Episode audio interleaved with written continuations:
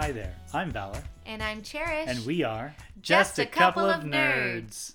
Starting off today's nerdy news, we are talking about The Acolyte, which is one of 10 upcoming Star Wars TV shows.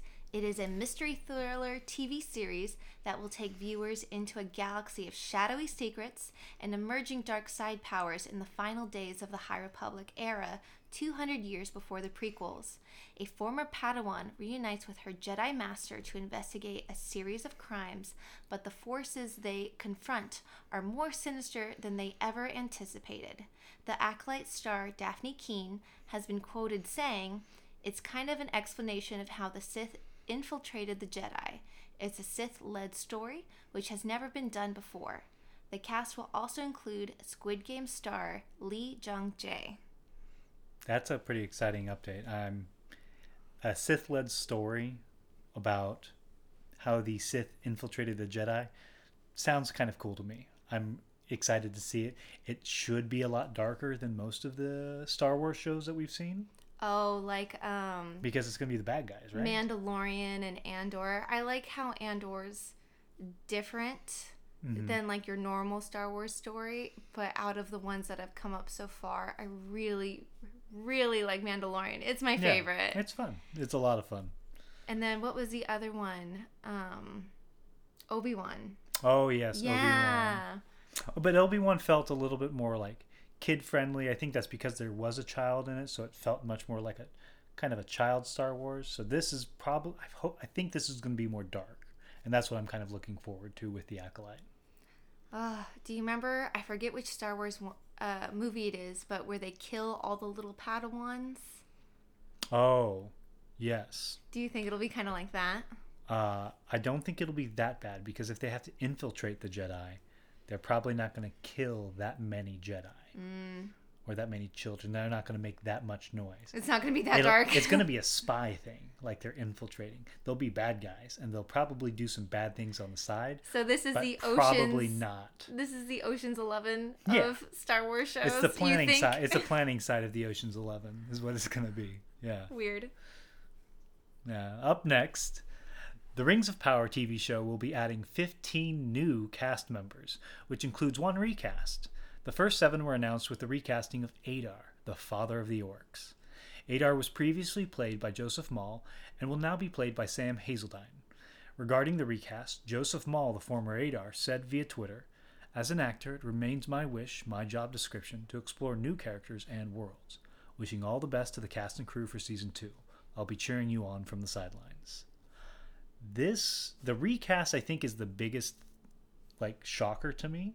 It sounds like he did it willingly. Yeah, it seems like he wanted to work on he's he wanted to work on new things. I don't know if maybe he kind of saw some of the backlash on the show and decided to move on because it wasn't like hugely applauded as maybe they thought it was going to be.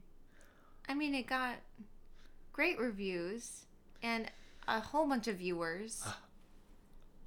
I have seen a bunch of comments from people that would beg to differ. Oh, I, mean, there's always trolls online. There's there always is, but the, that show has got has definitely had some mixed reviews. I liked I loved uh, the Rings of Power. yeah, so did um, I. So I'm I liked Adar. I liked Joseph Mawle as Adar. So I'm kind of sad to see him go. Um, I actually don't know what Sam Hazeldine looks like. So I guess assuming he probably looks like Joseph Mawle, or maybe they'll have Adar kind of go through some more changes and just look a little bit more grotesque. More orc-like. Yeah, they could do that just to kind of hide the change in the actor. I don't know. Hmm. But yeah, 15 new cast members is also kind of shocking. There was already a large cast. Because you think they're gonna kill off Yes. more I mean, people to make space for these 15 new people. I hope so because if you get 15 new people along with the cast we already have, that's huge. It's we too many people it's to too remember. many people. We already killed off um, one of Isildur's friends. So I'm hoping they just start killing off a few more people just to make room for the 15 new people we're going to see. So, yeah. Up next, the Shaun of the Dead star Simon Pegg has signed on to return as Hughie's father, Mr. Campbell, in the upcoming fourth season of The Boys, which is currently in production. He will be joined by three new cast members, one of which is Rosemarie DeWitt from La La Land and Black Mirror. She will be joining the show as Hughie's mother. The inter- I think the interesting part is that we're getting Hughie's father and mother back. So now the boy we know the boys is probably going to focus around Hughie's like personal life and his like family. Cuz they're separated, I think, in the show. I don't remember, but I am so stoked for the boys. We went to LA Comic Con and they had a boys panel there. Oh yeah. And the show is like raunchy and, you know, sexual, explicit, all that kind of stuff. And the Yes. cast members are just like The exact same Yeah. in their personal talking yeah. about pranks and stuff, dick jokes, all the things. Yes. Oh, there was one of the stars he was talking about um oh, who was it props or something making the semen? Oh yes, and for then- the for the Herogasm episode. Yes, but they were the actor was sending like the director Oh, Mother's porn. Milk, yeah. He was sending the the director pornos, being like, "Hey, I want the jizz to look like this." Well, he thought he orig- he was originally told by the director that it was going to, or the showrunner that it was going to be um, female ejaculate because they misled him, and so he was sending squirting videos Oh, to the showrunner the whole Yeah. time. And then he gets there, and Props is showing him the stuff that they're going to be spraying on him, and he's like, "This is too white and no, it's too and thick. yeah, he said it was too thick. He's like, it needs to be like water, guys. Oh. And they're like, no, this is exactly what it's supposed to look like. And that's when he realized he had been played. So, yeah, really raunchy, but it was a great time over at LA Comic Con. And it was cool that they were so free with letting them just be themselves on stage. Yeah, and it was the one actress, I forget her name, but she doesn't speak in the show. But she was like speaking during the panel and stuff. I was like, oh, she's so cool. Yeah, yeah. Up next, Park Seo Joon is reportedly playing Carol Danvers' husband in The Marvels. He's playing a character called Prince Yan, a leader of a musical planet where everyone has to sing to communicate. The Marvels movie is set to be released July 2023. That is actually coming up soon. Yeah, this is. So I have no idea what this is going to be like, but because of this character, I hope it's like a weird Disney movie feel, like Enchanted. like he's just singing, you I- know? I feel like we're going to get maybe two musical numbers out of him. I hope so. That'd And be I- amazing. But I, know. I, I I would hope that it for like going there, Carol Danvers sings as well because she's married to him, so she has to like adopt some of the cultural practices of his planet, right? so their musical planet. Yes. So, okay, so this is a weird question, but like when we go on Mars, we have to deal with their physics, their chemicals, their air, their everything, right? It affects Uh-huh. us and our body. If we go to this musical planet, are we then going to become musical? I mean, it depends on why everybody's musical. Are they musical because that's what their language does? Like that's just how they say their language. It's Uh-huh. sung, or is the planet literally like changing people's brains and kind of doing a little bit of mind control, making them sing? I want that. That that would be great because then you get the entire, you get all the Marvels to do it. Miss Marvel would do it along with Carol Danvers. That would be funny. This is no longer an action movie. This is a musical. Yes, that would be so cool. All right, up next we have a Black Panther spin-off series centered around Wakanda's Midnight Angels is reportedly in the works at Marvel Studios. Danai Gurira and Michaela Coel are both set to reprise their roles as Okoye and Aneka. The duo both donned the new Midnight Angels armor designed by Shuri during the events of hmm. Black Panther Wakanda Forever. I just want to make a quick shout out to Joe McGill. He's a friend of ours who also listens to the podcast. And he heard our first episode and messaged me about this. This was exactly what we were talking about Well, this is la- during the first episode. this was my hope because it's so cool. I know. I love well, and they're funny. I think these characters have so much depth besides mm. being warriors, and they they don't have a huge amount of screen time. But with the screen time they are given, you can see that they're funny. Yeah. You can see that they're they're loving and caring and sensitive, but they're warriors. Like that's Yeah.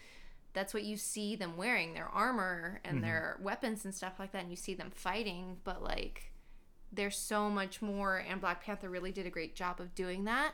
And I feel sad because they didn't do that for the Wonder Woman warriors. Oh, I they know. didn't really have personalities. No, they were all just warriors. Yeah, and it's like I love the actresses. It's so cool, especially since a lot of them were like bodybuilders and, and actual athletes. Yeah, like I love that. And they didn't do that for the Themyscirans, but they did it for Black Panther and I think that's why they're getting this um, new little TV series because it's really easy for audiences to like them. Yeah. Well, I think one other thing regarding because I think the like my favorite part about Black Panther: Wakanda Forever was having Okoye go onto like college in America and just seeing her be this warrior like a fish out of water type of situation she's obviously looks very seems very different. And the way she acts seems very like out of place. So i think that's really what got to highlight that in that show. And that's what's making the show happen. But that's the bad part about uh, wonder woman is the themyscirans never left their island. You never got to see them be anything but themyscirans on the island so that kind of made them a one note mm. kind of characters so and for the final story, The Hollywood Reporter recently published an article regarding the future of the DC Universe, which is now spearheaded by James Gunn and Peter Safran. The story claims Wonder Woman 3 is not moving forward, citing multiple sources. The article then goes on to highlight several rumors regarding the rest of the DCU lineup, mainly closing out the entirety of the Snyderverse. This would mean the Man of Steel 2 movie shutting down, removing some cameos in the upcoming Flash movie, ending the Aquaman series after the release of Aquaman 2 Lost City, potentially making Momoa into Lobo, and even halting any future for Black Adam. James Gunn quickly jumped onto Twitter to address the story, saying, So, as for the story yesterday in The Hollywood Reporter, some of it's true, some of it is half true, some of it is not true, and some of it we haven't decided whether or not it's true. What do you think is true and what do you think's not true, babe?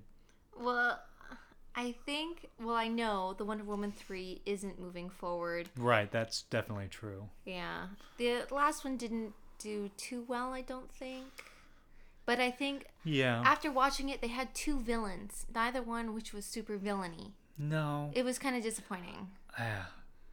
But um I Poor did... Wonder Woman. She's we're really going off on it this episode. I know. Poor Gal Gadot. I love her though. I, I think so she's a great I. Wonder Woman. Um, but I do. The one I think is up in the air is Jason Momoa as Lobo.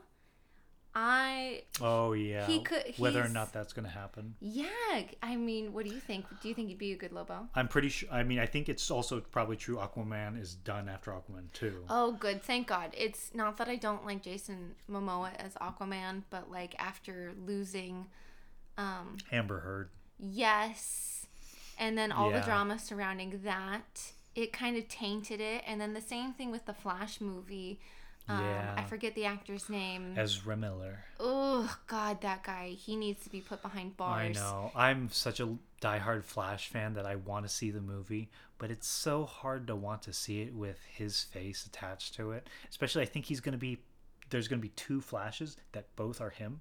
No. yeah, they're doubling the amount of Ezra Miller we see in that movie. Uh, so it's it's a lot. I mean, uh yeah. yeah. And we we didn't watch Black Adam, but we didn't hear any good things about it. It's coming to uh, HBO Max on the 16th. We are watching it. Oh yeah, we will watch it. We, we will watch it when it comes to, to HBO see, Max. But we obviously didn't want to go see it in theaters. Yeah, there was no push for us. Yeah. But I I think I'm really excited about all these changes cuz the Snyderverse kind of wasn't going so well. It really wasn't. It wasn't. I mean, Zack Snyder had to step away because of his personal problems, but I mean, it definitely kind of went up and down and it just got thrown into different hands and just got kind of formed into like this weird monster that was not really didn't make sense anymore. Another one that I I think I read was uh, Henry Cavill not being Superman anymore, but being a different character, perhaps. That would be interesting. Like it's being thrown around. He's a yeah. great Superman. Well, the wild part was like he was. I remember there was. I think he said it that he was going to become Superman again after he stopped doing being Geralt In The Witcher. in The Witcher. So now the idea of him like not being Superman again just seems weird. It seems wild that they would cancel that. But I don't know. I do think the sum of it that we haven't decided whether it's true or not. I do think they might actually make another Black Adam movie really? only because only because the Shazam movies are going to keep on happening. Yeah. They're going to make another Shazam movie and I'm pretty sure they're going to want Shazam and Black Adam to fight. Yeah, but does he ho- need a whole movie for I don't him think to fight him? I think it's going to be a co- combo movie, which means that Black Adam won't go away. He'll just be combined with the Oh. Shazam movie. Yeah, no, I, I think that's reasonable. It's Yeah. a little setup for them to fight, but Yeah, I don't think Black Adam's going to get his own movie again. Again? Yeah. probably not. Probably not. I really wish. I don't know what the Black Adam movie is like, but from everything I've heard, it seems kind of like they tried to repeat the Shazam movie with Black Adam, which is weird. I always thought Black Adam was supposed to be one of these like crazy I don't know, like dictators basically of his country who loved his people and really did everything to save the country. Kind of like Namor. That's funny. I read a few things about um, Black Adam is supposed to be like Namor, but Namor was just 10 times better. Of course, yeah. No, I mean the Black uh, Black Panther Wakanda Forever definitely highlighted him so much better than Yeah. I imagine Black Adam. Uh, we, Oh, I can't talk there's- bad about Black. I feel like I can't talk about bad about Black Adam without having seen the movie. But there's so much stuff going on, t- people talking about it. Yeah, but there is a rumor that Namor might be in X Men in upcoming uh, movies. Hmm, that'd be interesting. Yeah, that'd be cool. I mean, he's supposed to be a mutant, Yeah. so that'd be kind of cool. Yeah. Namor the X Men. By the way, we saw him, or we didn't see him. That's funny. We saw. oh, if we had seen. What, I don't know the, The actor's, actor's name, but if we had seen him in real life, that would have been amazing. No, we went to LA Comic Con this past weekend, and I I saw my first Namor cosplay, and it was great. It was Yeah. really good. The funny part was he was missing wings off of one of his feet, Uh huh. and Cherish was talking to him, saying, "Hey, did you get rid of that as part of your costume?" And he apparently it actually broke, but he was commenting that everybody has told him, "I'm gl- I'm so happy you got rid of one of the feet," kind of just like reflect from the movie.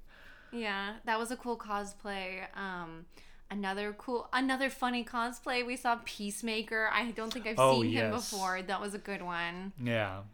Yeah, LA, LA, cos, LA Comic Con had a lot of really good cosplays. The new Captain America with the Falcon wings was probably one of the most impressive. oh, that one was me. great. because they were they literally I think were almost like 16 feet wide. yeah, I don't know if they folded. I didn't see him like fold them up or anything. So just getting there with those had to be a lot of effort. yeah. No, that was that was really cool. Yeah. I don't know if that was. I wouldn't. It didn't look homemade. Not that there's anything wrong with homemade it had costume. to have been homemade because there's no it- way he. Where else was he gonna get it? I mean, Is some unless people he- make like TV quality Yeah. cosplays. That's what it looked like. Oh yes. yeah. I mean, I, th- I think that's definitely what it was. Like Yeah. some guy who's homemaking it, but is do knows how to make really make some props. So that was really cool. And then there was also a Spider-Man meetup because I was, dre- Cherish and I went. I was dressed up as Spider-Man. Cherish was dressed up as uh, gender bent Captain America. And there was a Spider-Man meetup. So I went over to the Spider-Man meetup. We got to see J. Jonah Jameson. That was great. there was like three Doc Ocks there. There was a Mysterio. oh yeah. There's I, so many Spider-Mans, like so many different iterations too. I feel bad for the people. Not feel bad, but like it must be kind of a hassle because the Doc Ocks, the costumes were great, and they have these floating arms. Yes. How do you get through doors? How do you go walk the exhibit floor? I d- one of the people. So I was looking at her arms, and she was actually able to like move them and Ooh, reposition the arms. So cool. for her, that was really cool. I took photos with her too. That was the one I was doing the uh, little poses with. Nice. Um, but there was another one who had like strings, like with sticks. It was almost like puppet. Like there was like a puppet marionette thing above her, and holding them up. Yeah, were really, really good, really great cosplays this year over at LA Comic Con. It was our first time going. Yeah, they're it's funny when we we went on Saturday and we went to go badge pickup and that was a breeze and we've only ever been to San Diego Comic-Con Yes. which is a hassle There's such long lines. it's a hassle to get your tickets like everything. It's a hassle online to park. it's a hassle to park it's everything's kind of a hassle it's worth it it's so worth it but badge pickup didn't even take two minutes Oh, I know. There was we walked up and there was no line. Like we walked right up to one of the girls that was handing out ba- uh, giving us badges. Yeah, they scanned our QR code from our ticket, and then we're on the exhibit floor. And it's funny, we'd never been, and on that floor where the badge pickup is, is the anime floor. I didn't know that. So the Yeah, it's anime. also video games too. I think. Yeah. Yeah. They they had a bunch of computers set up where people were gaming Yeah. right there on the floor. You could go just join them. but this, it's a smaller floor because it's half badge pickup, half, you know, anime, video games, all that stuff. And I was like, oh my God, is this it? Oh no. Oh no. It's Yeah. so sad. Like it's not I'm used to San Diego, which is so, so huge. So we start walking around and Yeah. then we notice there's a lot of anime and then we kind of see the signs. We get some food Yeah. and then we're like, okay, let's just go through the doors. Let's see what else there is. Well, we're on the second floor. Yeah. So we go down to the first floor and we pass like the autograph signings, the uh, Yeah, the- meetups the with main entrance area too. yeah, and there was a meetup area with all the people. There was Simu Liu, there was Elijah Wood, Oh, um, the Pink yeah, Power area. Ranger. I forget her name. She was there. Mhm. Um, so they they had a lot of meet and greets, which is really cool. Um, and then we go downstairs, and the entranceway into LA Comic Con. If you want to see cosplay, you could just sit there all day Yeah. and just look at the coolest cosplays you've ever seen. Yeah. Like what an experience. Like San Diego Comic Con, you have to walk around and you just you keep running into them like every 2 seconds. But LA Comic Con people like stand around, they chat, you get your pictures taken, you like hang out. It feels really cool. You get to meet the cosplayers, really, which is the cool part about LA Comic Con. We've only ever done San Diego Comic Con, and we've been doing it for like Years. Oh my god. to nine years or something like that. Yeah, I and mean it's fun. It's great, but it's so packed that you take a photo and you have to say goodbye really quickly because there's 10 other people behind you wanting to take photos or 10 other people surrounding them wanting to take photos and they Yeah. can barely move and every time we do go cosplaying it takes us like an hour to go across the exhibit floor just because people taking photos with you Oh yeah. Yeah, that's so LA Comic Con's great because you can just take the time to meet people, talk to them. You can ask them about how stuff is put together, how it's built, or where they got their pieces. It's really cool. Yeah, I thought that was really unique because at first the anime floor was like, you're just walking around. I was like, are people not friendly? Is it just me? And then we got downstairs and everyone's just like hanging out and having a good time. I'm like, okay, these are our people. This is great. This is awesome. Yeah. And then we get onto the exhibit floor, and there's some stuff I've never seen. San Diego Oh, Comic Con does not have floor. this. One of the first things we saw, oh, well, one of the first things we saw that was interesting was on the anime floor, there was a maid cafe. Oh yeah. That was so cute. It was. All the girls were dressed up in pink maid outfits, and there was just a bunch of little tables where everyone was just sitting having tea and whatever little snacks or pastries they had. Yeah, that was cute. And then um, we started walking around, and they have a main stage panel, which is where we saw the boys talk. Yes. And it's because if this was San Diego, they the boys would be in Hall H, which holds like thousands, like six thousand people or something dumb. yeah. It's a lot of people. Whereas like these famous people are just chatting and people are walking by or Yeah, stopping. it's not in a special room. No. It's out in it's o- open to the entire exhibit floor. yeah, so if you want to watch it, like you can you can just walk by and stop and just like turn and watch. So we were able to like walk up to most of the panels just or at least on the main stage. Yeah. I think there were a few panels that were in rooms. Yeah. But we just didn't have the time because we only had one day. yeah. We didn't have the time to like go through all the different stuff. We mainly walked the exhibit floor and watched the main stage panels. But that was cool. Just and it wasn't even that packed. Like we weren't shoulder to shoulder. How No, San Diego Comic Con feels sometimes. Yeah. It was really easy. Um, and then one of the other cool things we saw was it was actually a pretty big booth. Like it probably took up like, oh, what would you say, like seven stalls or something like eight stalls, but um, there was tattoo artists. Oh, yes. Yeah. That took up so much space. Yeah. They had, I think, It was double sided. yeah, it was double sided. So it, it's like four stalls next to each other, and then the other side another four stalls, so about eight stalls. But they had, I think, it was almost eight. No, it was at least six, six to eight tattoo artists there. Yeah. So you could, and they they were all tattooing when we walked by. They were so busy, and there was a line too, and then they had a book of art, and it had like uh, and I ain't knocking it because I mean, damn, there's a lot of people that get tat- comic book tattoos, but I did never thought they would do them at a con. I know that's so That's cool. cool. That was cool. Another one was um, we were walking around, and this is what got me. So the food at San Diego Comic Con is like junior high cafeteria style. Like it's terrible. Oh, it's awful, yeah. and it's only one spot.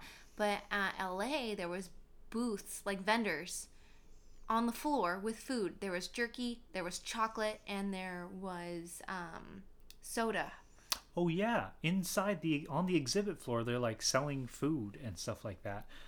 Wild, like you don't get that at San Diego Comic Con, so that was kind of cool. That was cool. Like all of a sudden, I was walking and I was like, "Oh, this booth! It smells amazing!" And it was chocolate and it was packed. Yeah. Like everyone like needed a sugar rush, and, and they were giving out free samples. I think Yes, we walked by. yeah, that was cool. We didn't get them, but they had them. I think we I th- forgot what we had eaten right before, but I'm pretty sure. Oh no, we had just finished like our second tankard of uh, root beer.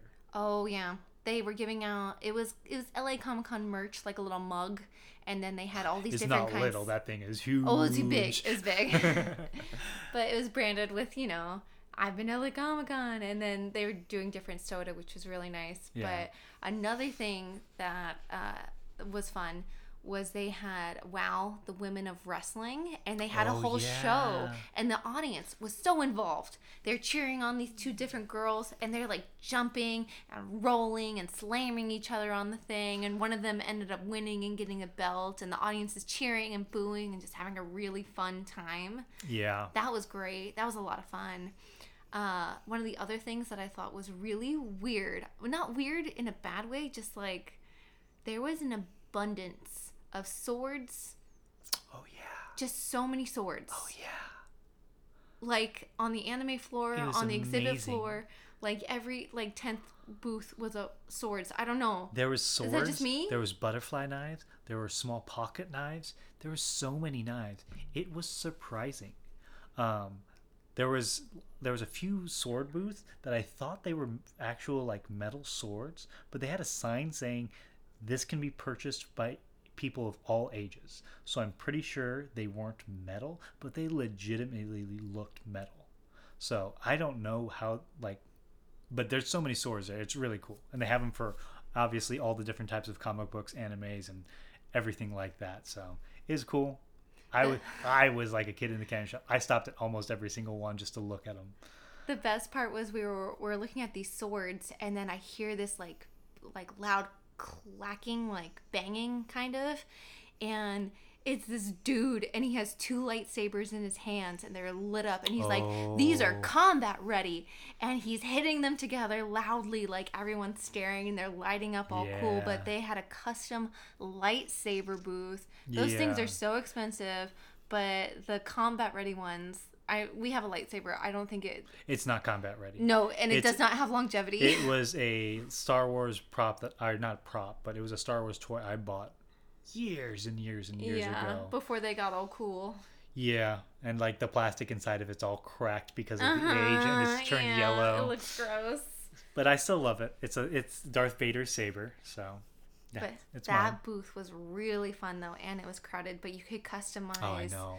the handle and then the the light Yeah. saber part of it too. So they, they had different types of chips. I, I think it's a different type of chip that they put inside, but you it allows you to change the color and change how the light turns on, and if it just adjusts color, like you could uh, change so many things about the internals on whether or not it makes noise. oh yeah, There's yeah. so many. Yes, it was exciting. It was very cool. That was cool. Uh, I noticed there weren't as many comic book booths as there are at San Diego. I know. I was just I was kind of sad. But their artist alley was pretty big. Their artist alley was very big. Then they had some decent sized names. I know that Dustin Nguyen was there, and so was Scott Snyder, and both of them are fairly big names in the artist world. So like say, seeing them there was cool. So I, I like that. Um, you could they were just I did, didn't see Dustin Nguyen at his booth or Scott Snyder, but I did see on uh, Instagram that both of them had been sitting there for a little while talking to people, signing stuff. So. Yeah.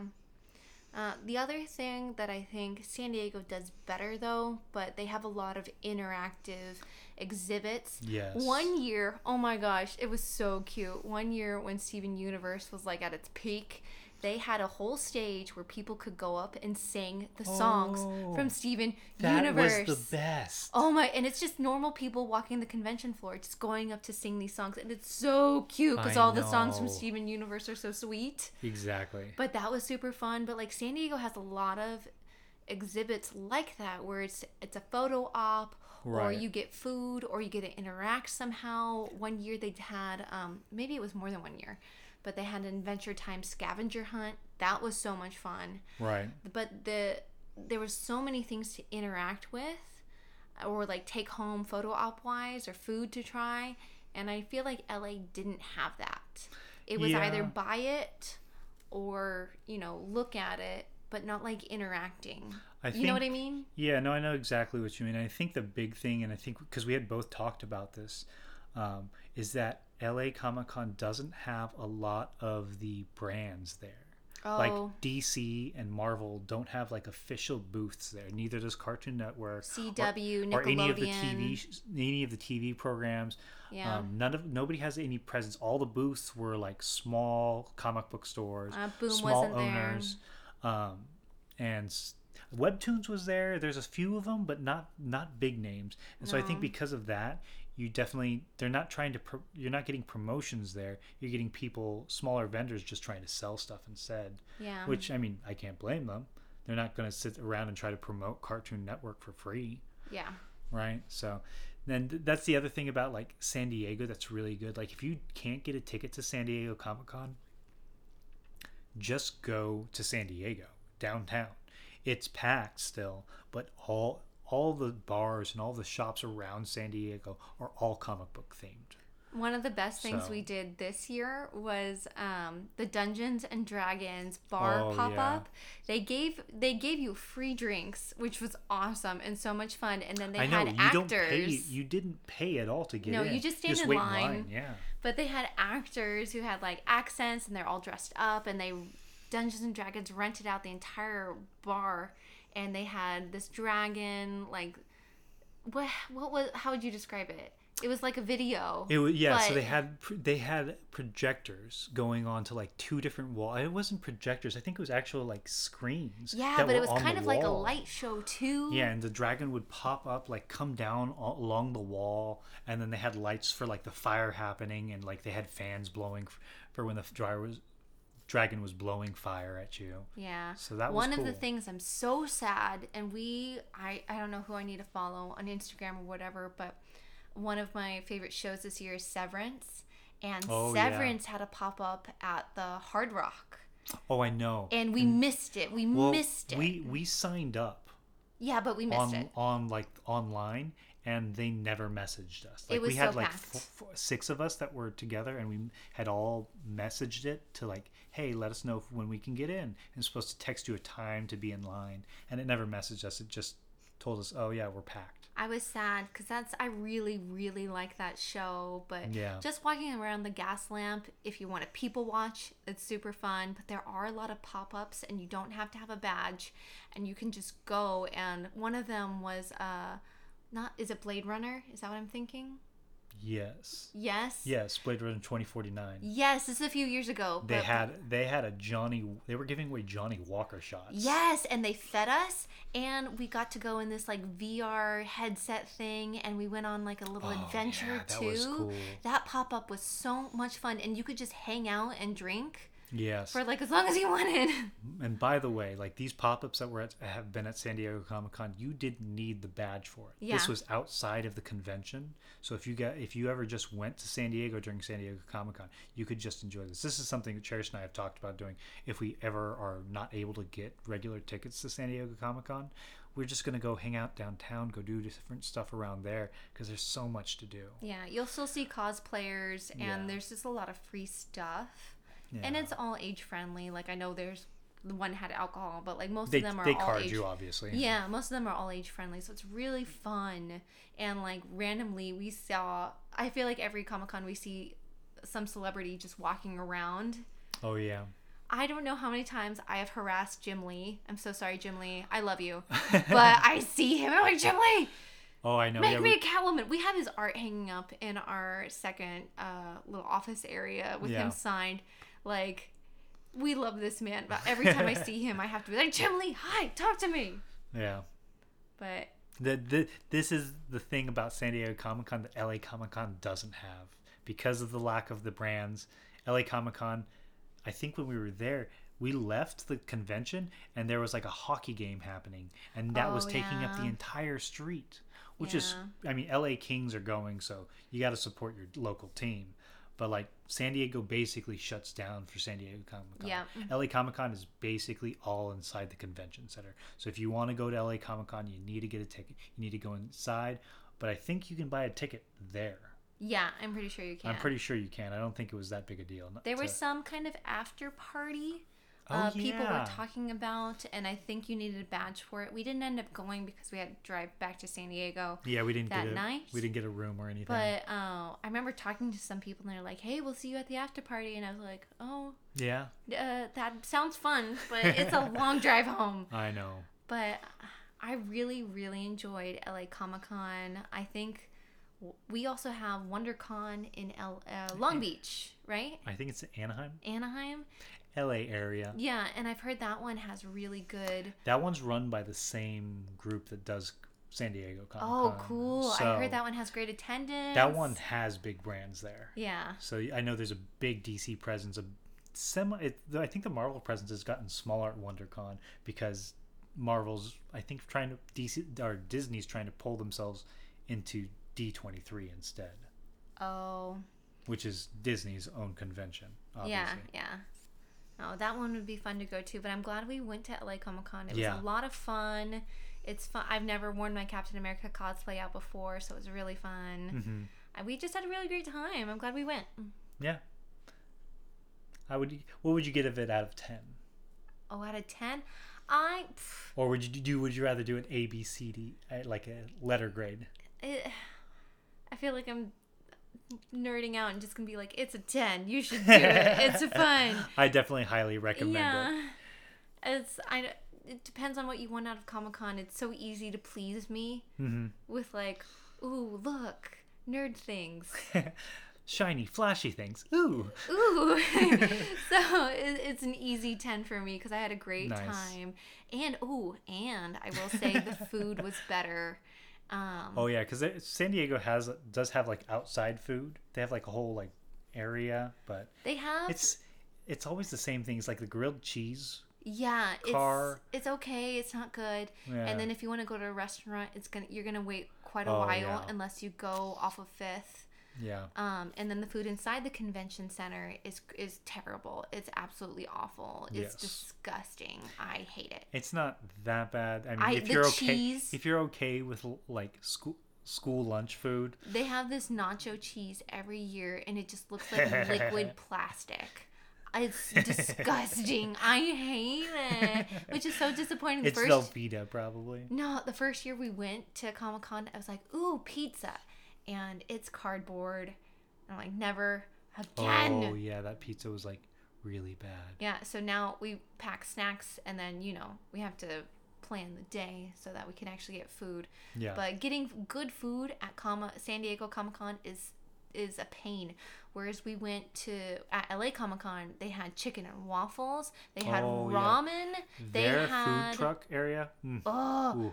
They had this cotton candy thing that they turned into little animals. They, They had have corn dogs, and I know I say corn dogs, and that sounds like bad, but they were actually like good corn dogs that are like coated. They had they basically coat the corn. One the one I got was coated in flaming hot Cheetos that was like crumpled up and then rolled in it. Oh, that was really good. And then one thing, I'm so sad. Like at the end of the night, I- I was waiting because I was like, I want to go back to the convention floor. I don't want to wait in line. But the smell was like it's calling my name. But it was mini donuts, or was it, was it donuts or was it churros? Oh no, it was a donut churro. It was both. Oh my god, It was both of those things. yes. I've been. I was like, okay, I'm gonna get it later. It's gonna be my end of the night treat.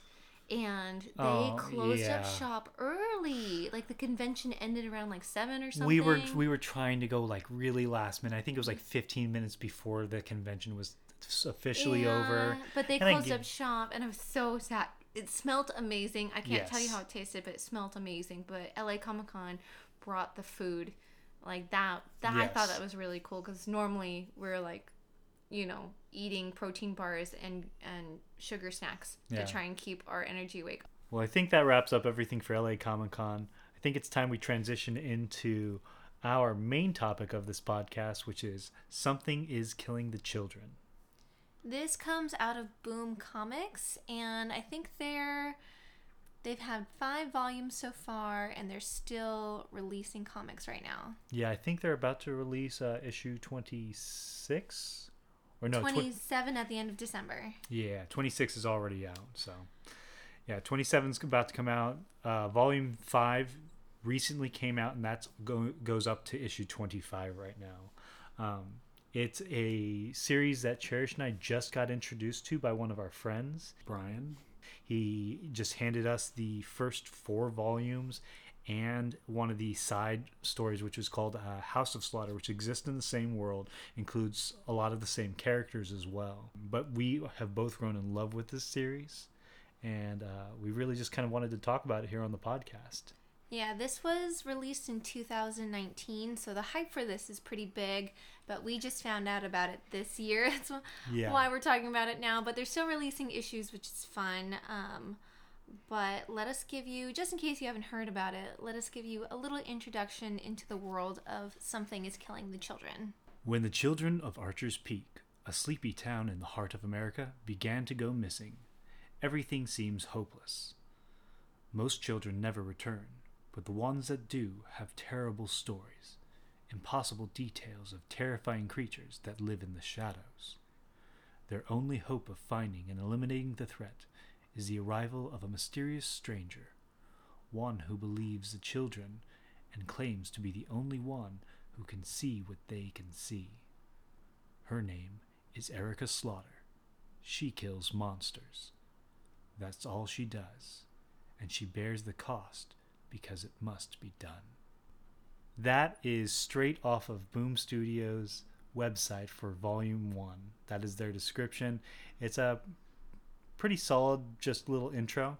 Um, I highly recommend anybody to read the comic book if you have not yet. But um, if you haven't read it yet, we are just going to spoil the shit out of it right now.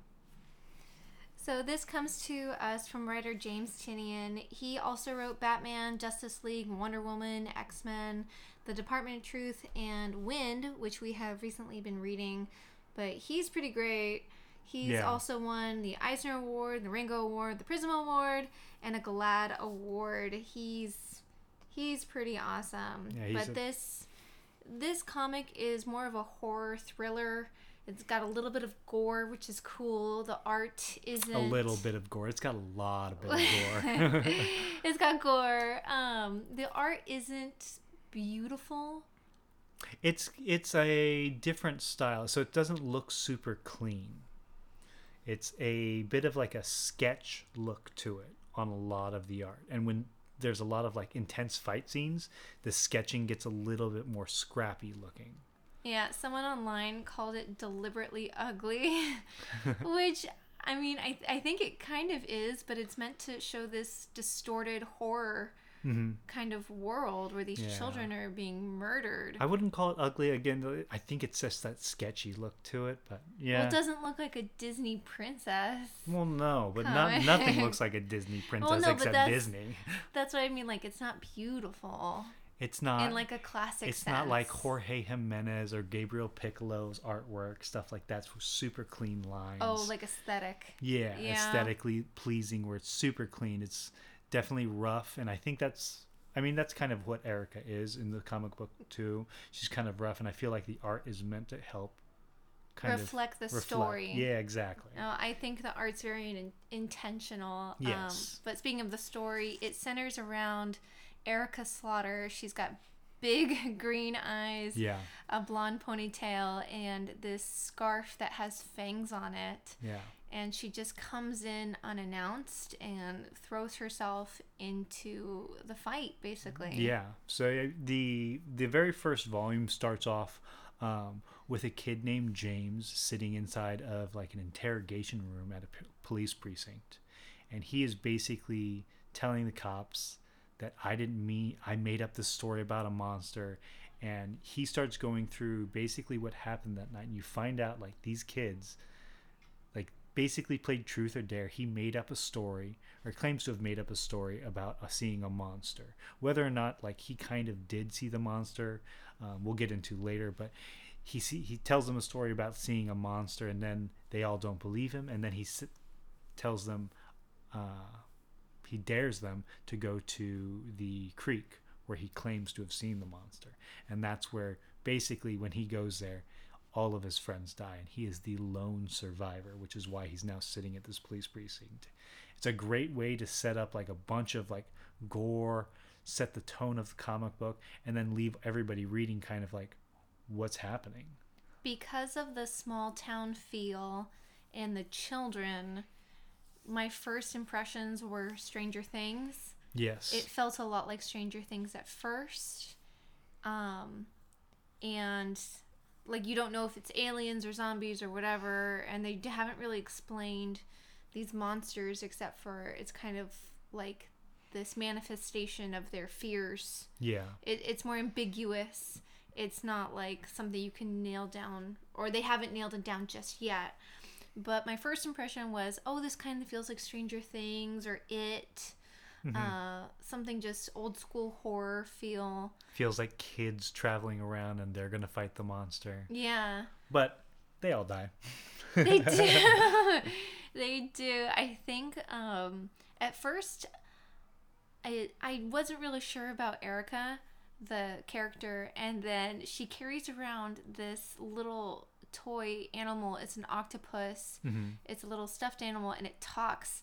And you're like, this is weird. But then you find out that the stuffed animal is actually her totem, and it carries the monster that killed her parents in it, and it helps her kill these other monsters that she's on a she just goes out on missions to find and this little octopus stuffed animal is kind of like creepy and he lies and he has like a little personality and that kind of started to sell me on erica and her backstory and Yeah. her in general because it's how many just badass characters have you seen that don't have a personality Mhm. so her the backstory with the little sassy octopus was helped me like get into her yeah and make me like want to know more about her. Yeah, James Tynion does a really good job throughout the whole series of not just giving you everything all at once. Um, I mean, Erica, when we first introduce her, you see you see the octopus, you see the mask she has, you see all these these different little details, but not none of it ex- is explained right away. You get this kind of like slow burn throughout the whole story. Yeah, I don't think they introduce the Order of St. George, which she's a part of, until the second volume. And then the fourth volume was when they did the backstory on the totems, right? Yeah, or the backstory on Erica. Or the backstory on Erica, which gives you the backstory on the totem and stuff.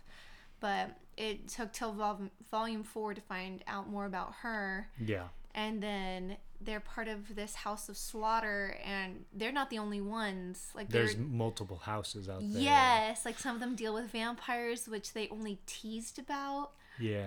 um there's what are the other types because the the Yeah, masks so have different colors Yeah, so there's the, the each of there are there's the Order of Saint George, and then within the Order of Saint George there are multiple houses. The houses each have different colored masks within in them.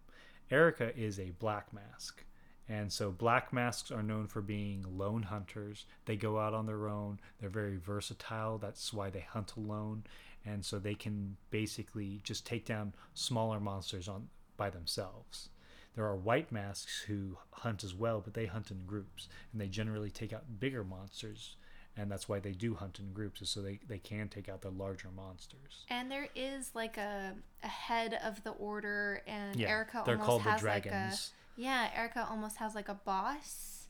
Yeah, she, there's a there's a head of each uh, mask. Yeah, it feels like a boss, even though there's no like financial gain that I they imagine talk there about. is, or it's like they just pay for whatever supplies you need. Yeah, it's like food and clothing. yeah. It feels real rough. I, I don't know. The white masks seem to have it pretty good. They seem they don't seem like they're living rough. yeah, the white mask, the ones that hunt in groups, seemed like they're wearing nicer clothes and Yeah. stuff like that. Well, from what I, I remember in one of the comic books, they talked about um, they basically live at the house Mm-hmm. almost all the time, unless they're out on a job, as opposed to the black mask, which who are, seem to always be traveling. At least Erica seems to always be traveling. There is another black mask that we're introduced to in Volume Two, um, Aaron Slaughter. And the one thing about her house, which is the House of Slaughter, there are only two black masks left when we start reading the story, which is, and those two black masks are Erica and Aaron. We find out they're the last two. Yeah, there's there's so much to this story. I'm sorry Yeah. if we bounce around a lot. uh, not that we need to give it to you in like chronological order, but there's a lot of cool facets to this story, and I think that's why it's so popular. Yeah, Because at one time, like Erica uses one of these kids as bait, and she doesn't care. She's just like, "Yep, this is what I'm doing." And then she goes into a cave with like a machete and a chainsaw, and then just like tears down this huge monster by herself, and she's covered in blood. yeah, It's it's pretty cool. it is pretty good. I mean, the the the entire story is really exciting, a lot of fun. There's so many things to pick apart in it. There's so many different characters, and every character has a lot of depth to them. They're not nobody is just a throwaway character. Well, they kind of are because some of them die. Well, some of them die. I mean, like the, I guess what I mean is like there's so many characters who have such small roles. Like, um, there's a character. There's a guy named Tommy Mahoney who's basically kind of like the speed bump for Erica. He's there just kind of giving her trouble because he's in the town and his sister was killed by the monsters. He doesn't know this, but she's been missing for so long. They all assume that she's dead and he sees Erica come in and she's hanging out with James who the entire town thinks is the boy who's somehow killing all the other children because he's the only one that has survived because all his friends died. So he thinks Erica is part of it and she's working with James and so he's like chasing her around. But his mom is kind of like this really quick character, but she's got like this attitude and this like depth to her because of the loss of her child. She's just standing out there smoking a cigarette and just there's crazy stuff happening around her. And she's not she's just standing outside of this school saying, I'm not leaving until I see my daughter. oh yeah, the gym scene, and there's Yeah. a principal and a sheriff. Yeah. Everybody has like They add. everybody has and but everybody has like these cool little details to them that I think just add so much to the story and just makes you just feel like this is actually a real world that you're stepping into Yeah. you read it. So it's and I'm sure that's all James Tynion um, just do, doing his work really. So it's a really good series for that alone. But we start off in this small town. I think it's in Wisconsin. Oh, I don't even know. I forget. They get it's in the called car. Arch- It's called Archer's Peak. Yeah, they get in the car at one point in time, and then they mention Wisconsin. I forget exactly why, but um, it's after she defeats all the monsters in this town, she ends up going to another town later on in the series. But they also go back in time. The first three volumes are basically what you can call the Archer's Peak arc, um, because the first three volumes are all in Archer's Peak, and by the end of volume three, which is the end of issue 15, Archer's Peak is finished. We get to volume four. Volume four is actually a flashback, basically to Erica's first encounter with monsters and her being inducted into the House of Slaughter. And the crazy thing is, because in the first issues, when you meet the Order of Saint George, the House of Slaughter, they they're killing the monsters and they're saving these children. You'd think they're the good guys, but they feel so evil.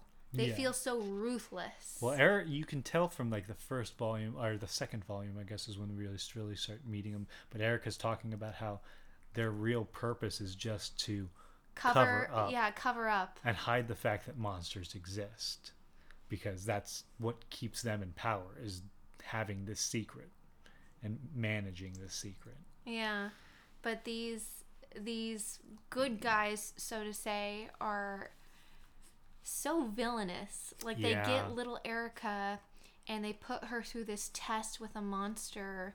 Like they lock her in a barn or something overnight.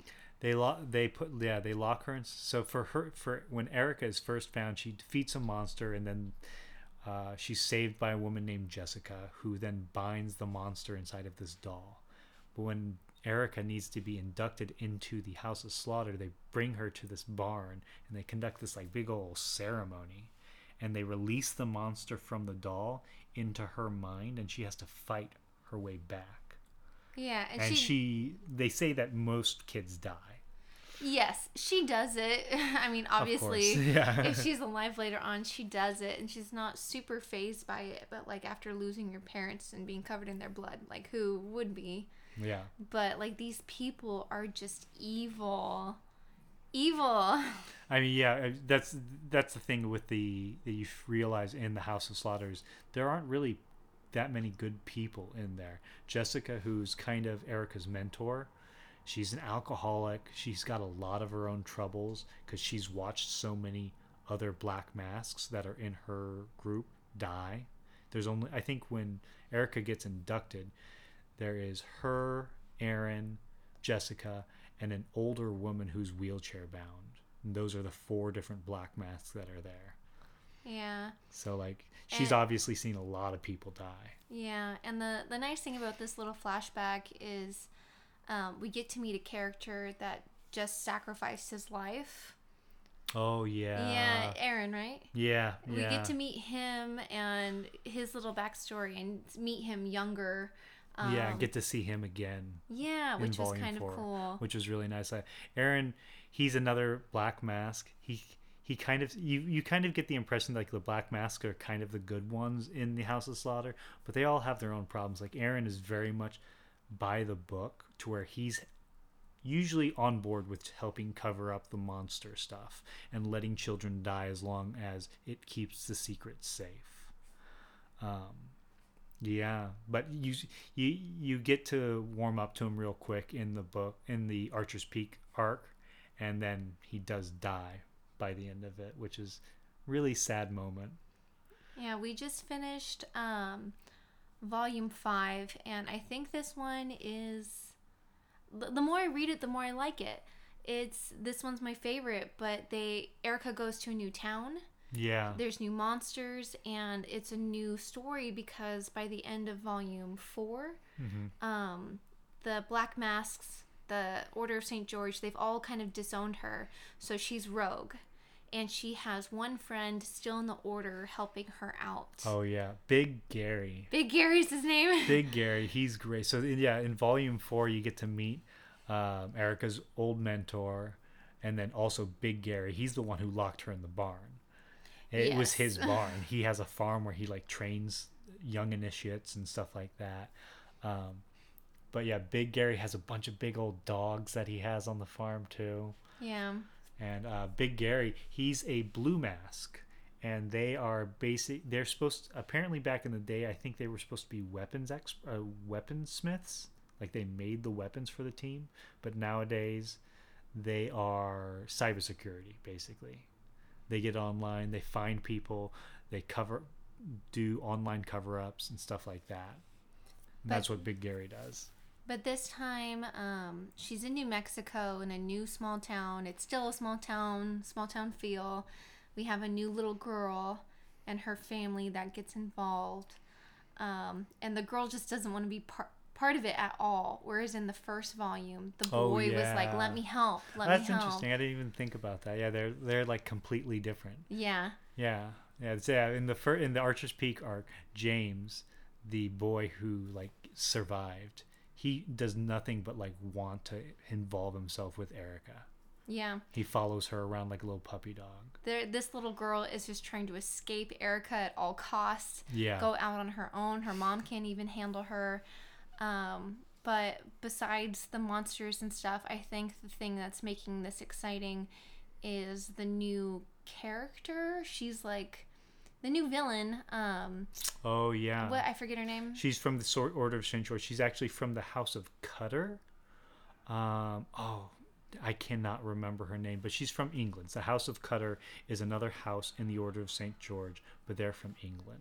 but she's so intimidating and scary that she terrifies people that terrified us in Yeah. the first like four volumes like and it gets worse so i think she's really exciting and she basically came to kill erica because she's gone rogue Yeah, exactly. Yeah. So then, so the fifth volume, which just came out, is really great because I think in volumes one through four, we basically only get to see one monster, really, which is the what they call oscuro types, and they look kind of like spiders slash scorpions. they're quite like- big yeah, they're very large. big they're little amorphous kind of They're yeah, the black have multiple shadowy. eyes on them, but Yeah. they u- they reuse the same monster over and over again. And for some reason, I kind of got the impression that that's what all the monsters look like. But in Volume Five, we get a different type of monster that they call duplicate type, and it looks like a person. it looks like a person It has an, no face though but it has a huge eyeball on its stomach. Yeah. And at one point in time, Erica just like slices through it. Yeah, Uh, but that's the part where it's kind of freaky because you think it's just a man walking around I know. until it gets close. and you don't see a face and the eye if the eye is closed you can't see anything Yeah. and when it opens up its mouth it's actually like splitting from the the top of the head straight down and that's the mouth like the whole torso just opens up and there's teeth in there it's pretty freaky and i i like that monster a lot especially just because the idea of a duplicate type just could be somebody in the shadows that you see out of the corner of your eye Yeah. and then he creeps up on you. It's a much scarier monster than the oscar types. Yeah, this series really does get more exciting the more you read it because by volume five, we've got new location, new monsters, new mm-hmm. bad guys, yeah. and we're still killing off old favorites. yeah So that's pretty cool. There was also kind of this tangent side story comic. It was called House of Slaughter. Yeah, House of Slaughter. Um, House of Slaughter was a, I think it was eight issues or something like that, but it is in the same exact world, and it follows Aaron Slaughter, and not when he got initiated, but a time period. It jumps between two different times periods. It's Aaron Slaughter when he was younger, and there's a new initiate named Jace who comes from a different house called La Maison de Boucher. Um, It sounds French. it's it's yeah, it's found French. He's from like New Orleans or something like that. Yeah. So he's definitely got the French influence on on him. But he comes into the order because his entire house was killed. Um, and so he comes into the order and he has kind of an adversarial relationship with Aaron at first, which kind of then turns into a little bit of a romance it's enemies to lovers. enemies to lovers. We love it. Um, but it jumps between that time period and then the time period when Aaron is older and he's on the hunt for what he calls a monster, which we later turn realize turns out to be the older Jace. Yeah, and he has the older Jace has like a little sanctuary. Oh yeah, by the end of the the end of the book, like so, they go on their little, they get in a fight, they kiss, you jump back and forth between the timelines, but by the end of it, you realize that Jace has been on the run, and the real reason why I think they wanted to st- kill Jace is because I think the or the house actually knows that he's saving children mm-hmm. and bringing them to a little sanctuary where they can basically live as normal of lives as they can. Yeah, because I'm guessing just like Erica, their parents are dead. Yeah, like all their family, their friends are all dead from Yeah. monsters, and all these kids can have other kids that are just like them, so they can connect on a certain level, which is kind of sweet. Nobody Yeah. really helps out the kids, and you find out in a lot of the books that like they, the house, the Order of Saint George, most of them just kill children. Like just to keep the secret. Like if the kids saw a monster Oh, and they don't bring them into the order, they use them as bait. We or didn't they kill them. explain this. Okay, you if you read it, then you already know. But um, one of the crazy things about these monsters, because we're just talking about Oh, them, like everyone can thing. see Shit. them.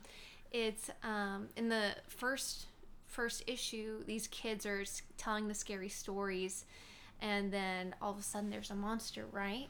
And then everyone thinks James killed them, and he's like, "No, there's a monster. I know it."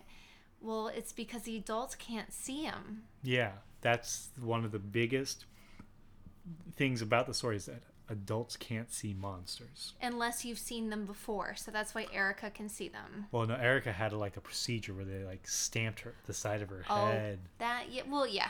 So she has like this mark on the side of her head, and she also does it to one of the other characters that she meets in Archer's Peak during that story arc, um, Tommy Mahoney, who I'm actually wondering if he's going to come back sometime for this new storyline that we're in right now.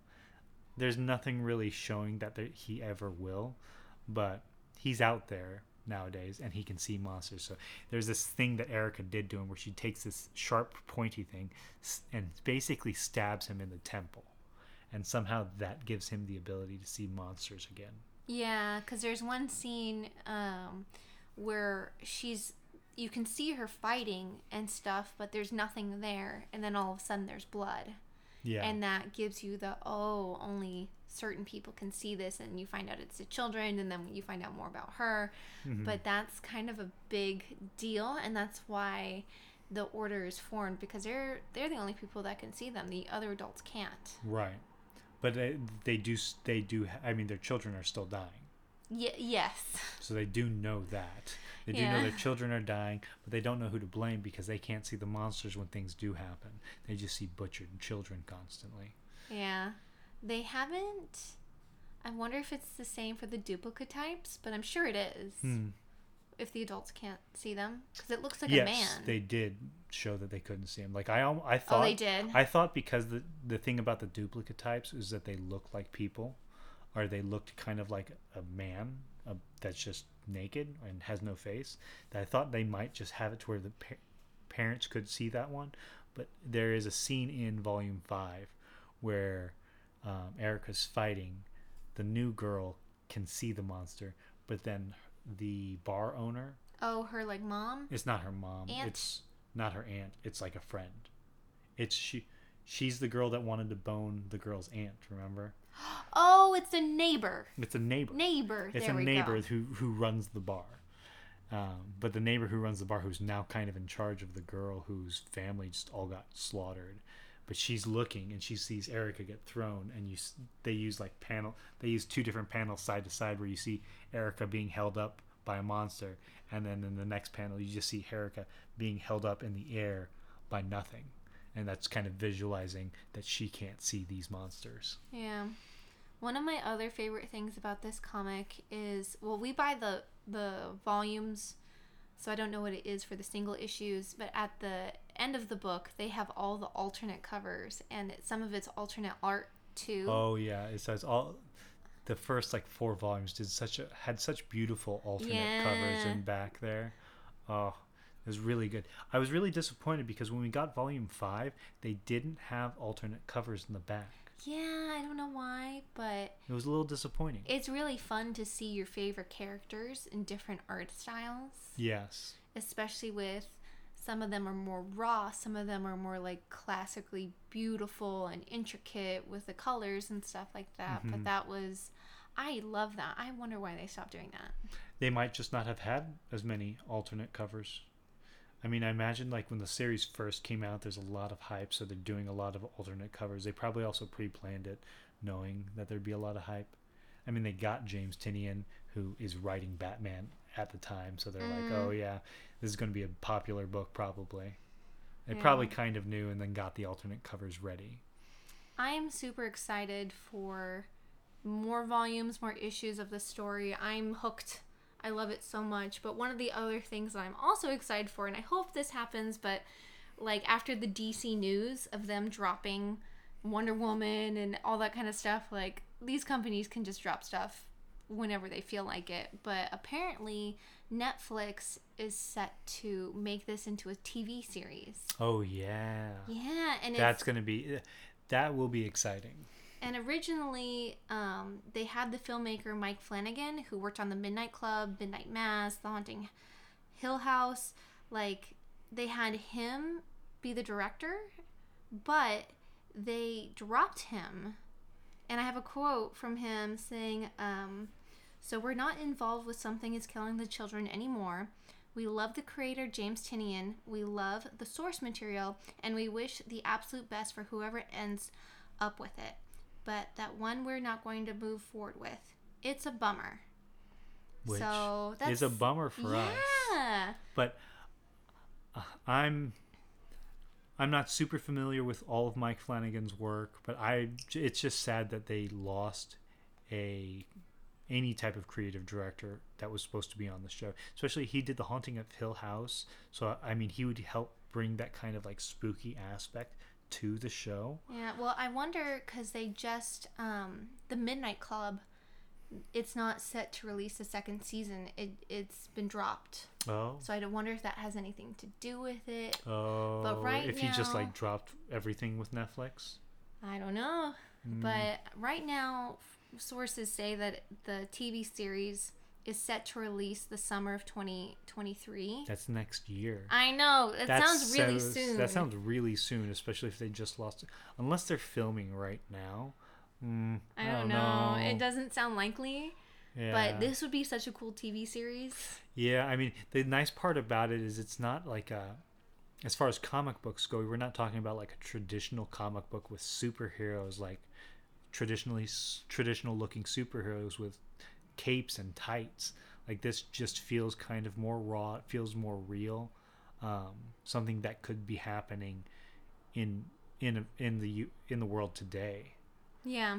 Like she, Erica Slaughter, her basic her basic outfit is the black mask with the teeth, a tank top, and then black pants. That is her outfit, along with a green trench coat that she wears to kind of when she's like covering up everything. But yeah, that's there's no su- there's no like big old superheroes. So like the TV show could be done fairly cheap. You wouldn't need a ton of CGI, except well, you when would for the fighting monsters. when you're fighting the There's monsters. There's a nice of amount of gore. Oh yeah, that would be Yeah. the best part about the TV that show. would. Is that you get to see a bunch of gore. That's what I would want to see. Is just all the gore. Hopefully they can do practical stuff and not a bunch of like CGI blood. Yeah, I would. I think I'd really. It only happens like during Halloween, but I think I'd really enjoy a s- gory sci-fi TV show. I think that'd Mhm. be so much fun. I think that's one of the things with Stranger Things. It's it has its moments of gore, but like only kind of. Yeah. Like, do you remember the scene where Eleven is with all those other kids right before she escapes? yeah. and then they all get killed but you just see the aftermath of it really Uh-huh. you don't like you don't get to see the actual killing. yeah or it doesn't would- feel like This it show would have to have the actual killing because that's such a big part. I feel like of the comic book. yeah you see like in the latest volume you have the duplicate type like hovering over these two children it just killed by a pool and it's literally tearing off one of the kids arms eating and you just see these kids torn to pieces. It's gruesome. Um it pro- it's pro- it's going to be a hard sell for Netflix to do that on screen. Oh i But love me some gore though. I know, really that do would be great. and it's we already have a stranger things. We already have like a buffy the vampire slayer. We need something different you know? Yeah. And I think I- this would be a great one to release near if they pushed back the release date closer to Halloween. where everyone's in the mood for some More- blood Yeah, it doesn't have to be on Halloween, but like do it in like August, like right before October. um do you think so we just finished volume five do you have any thoughts for going forward like anything you want to happen Oh. because this Mm, new villain lady i love her Yeah. she's she's She- pretty scary She's scary, she's ruthless. Um she's not like she doesn't she doesn't go off the wall it seems. She seems to have like a very set like this is what I do. mm-hmm. Um, although I, I shouldn't say that. in one of the first scenes where she meets uh, Cecilia, who is the leader of the White Mask. So this lady, this new bad guy for House of Slaughter, has to come to America because she's in England, I believe. Um, but when she gets off the plane, there is a woman talking on a what they show to be like think on the phone, and she is like complaining about the new villain, like just saying how she was talking to her doll in the plane, which a lot of the people in the Order of St. George have their their dolls or their totems and they can talk to them. So this lady's talking to her doll and this this woman from the plane's complaining about it. So the villain follows her into like some back baggage claim area and just straight up murders her. Oh yeah. Yeah, no, she's pretty cool. She's just ruthless. So that is the one time when she kind of goes off the cuff. But she does seem to be like uh, she does everything that the order tells her to do. Yeah. I think I'm more of like a full circle kind of person. So what I would love to what I think would be fun to happen is if um, the duplicate type kills the neighbor who's now in charge of the little girl. Oh, oh. And then the little girl's left all on her own now, right? So they they end up killing, you know, the duplicate type and then Erica somehow manages manages to get the little girl over to Aaron's lover who has that sanctuary for little kids. Oh. Yeah. And then we go on You can connect those two Yes, and then the the evil villain like doesn't get her just yet. They're still on the run. Yeah. Because I feel like a face off between Erica and this new big bad is like a well life ending one.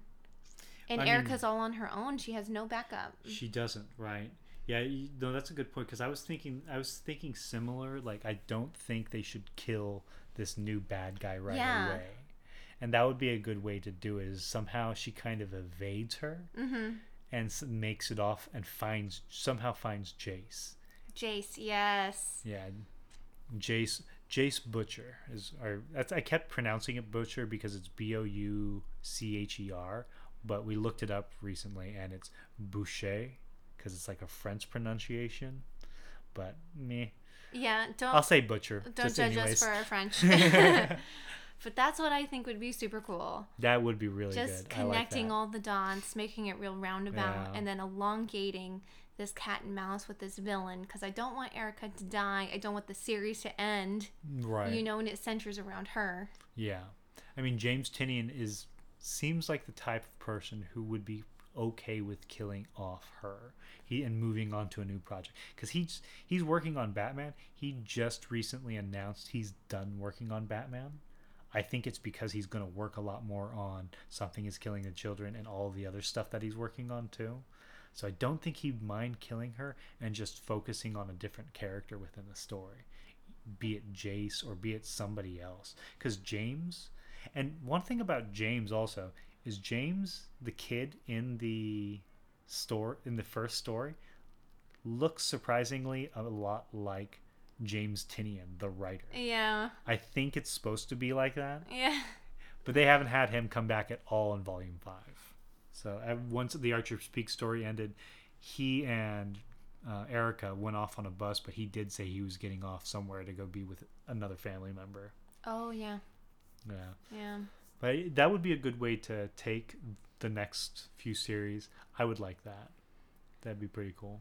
Uh, who knows what's going to happen, but I'm excited. I love this this series. It's so much fun. Yeah, yeah. I know it's a great series.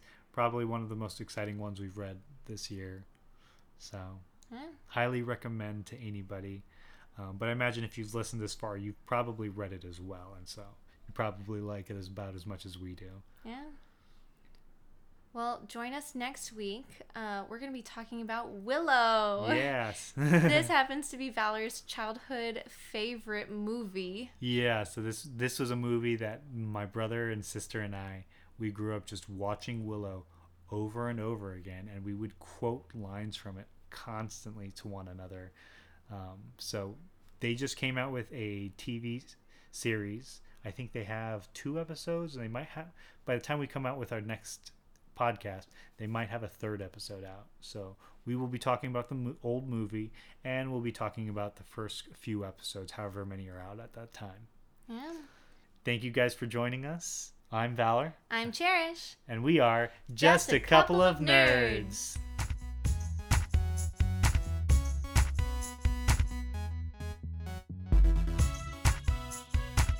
Are we doing it? Yep, you ready? No. Hi there. I'm Valor, And I'm Cherish. and we are just, a couple, of nerds. We hope you're having a great day. Hopefully, we're, we're going to make it better with some news. Would you like to hear the news? Eh?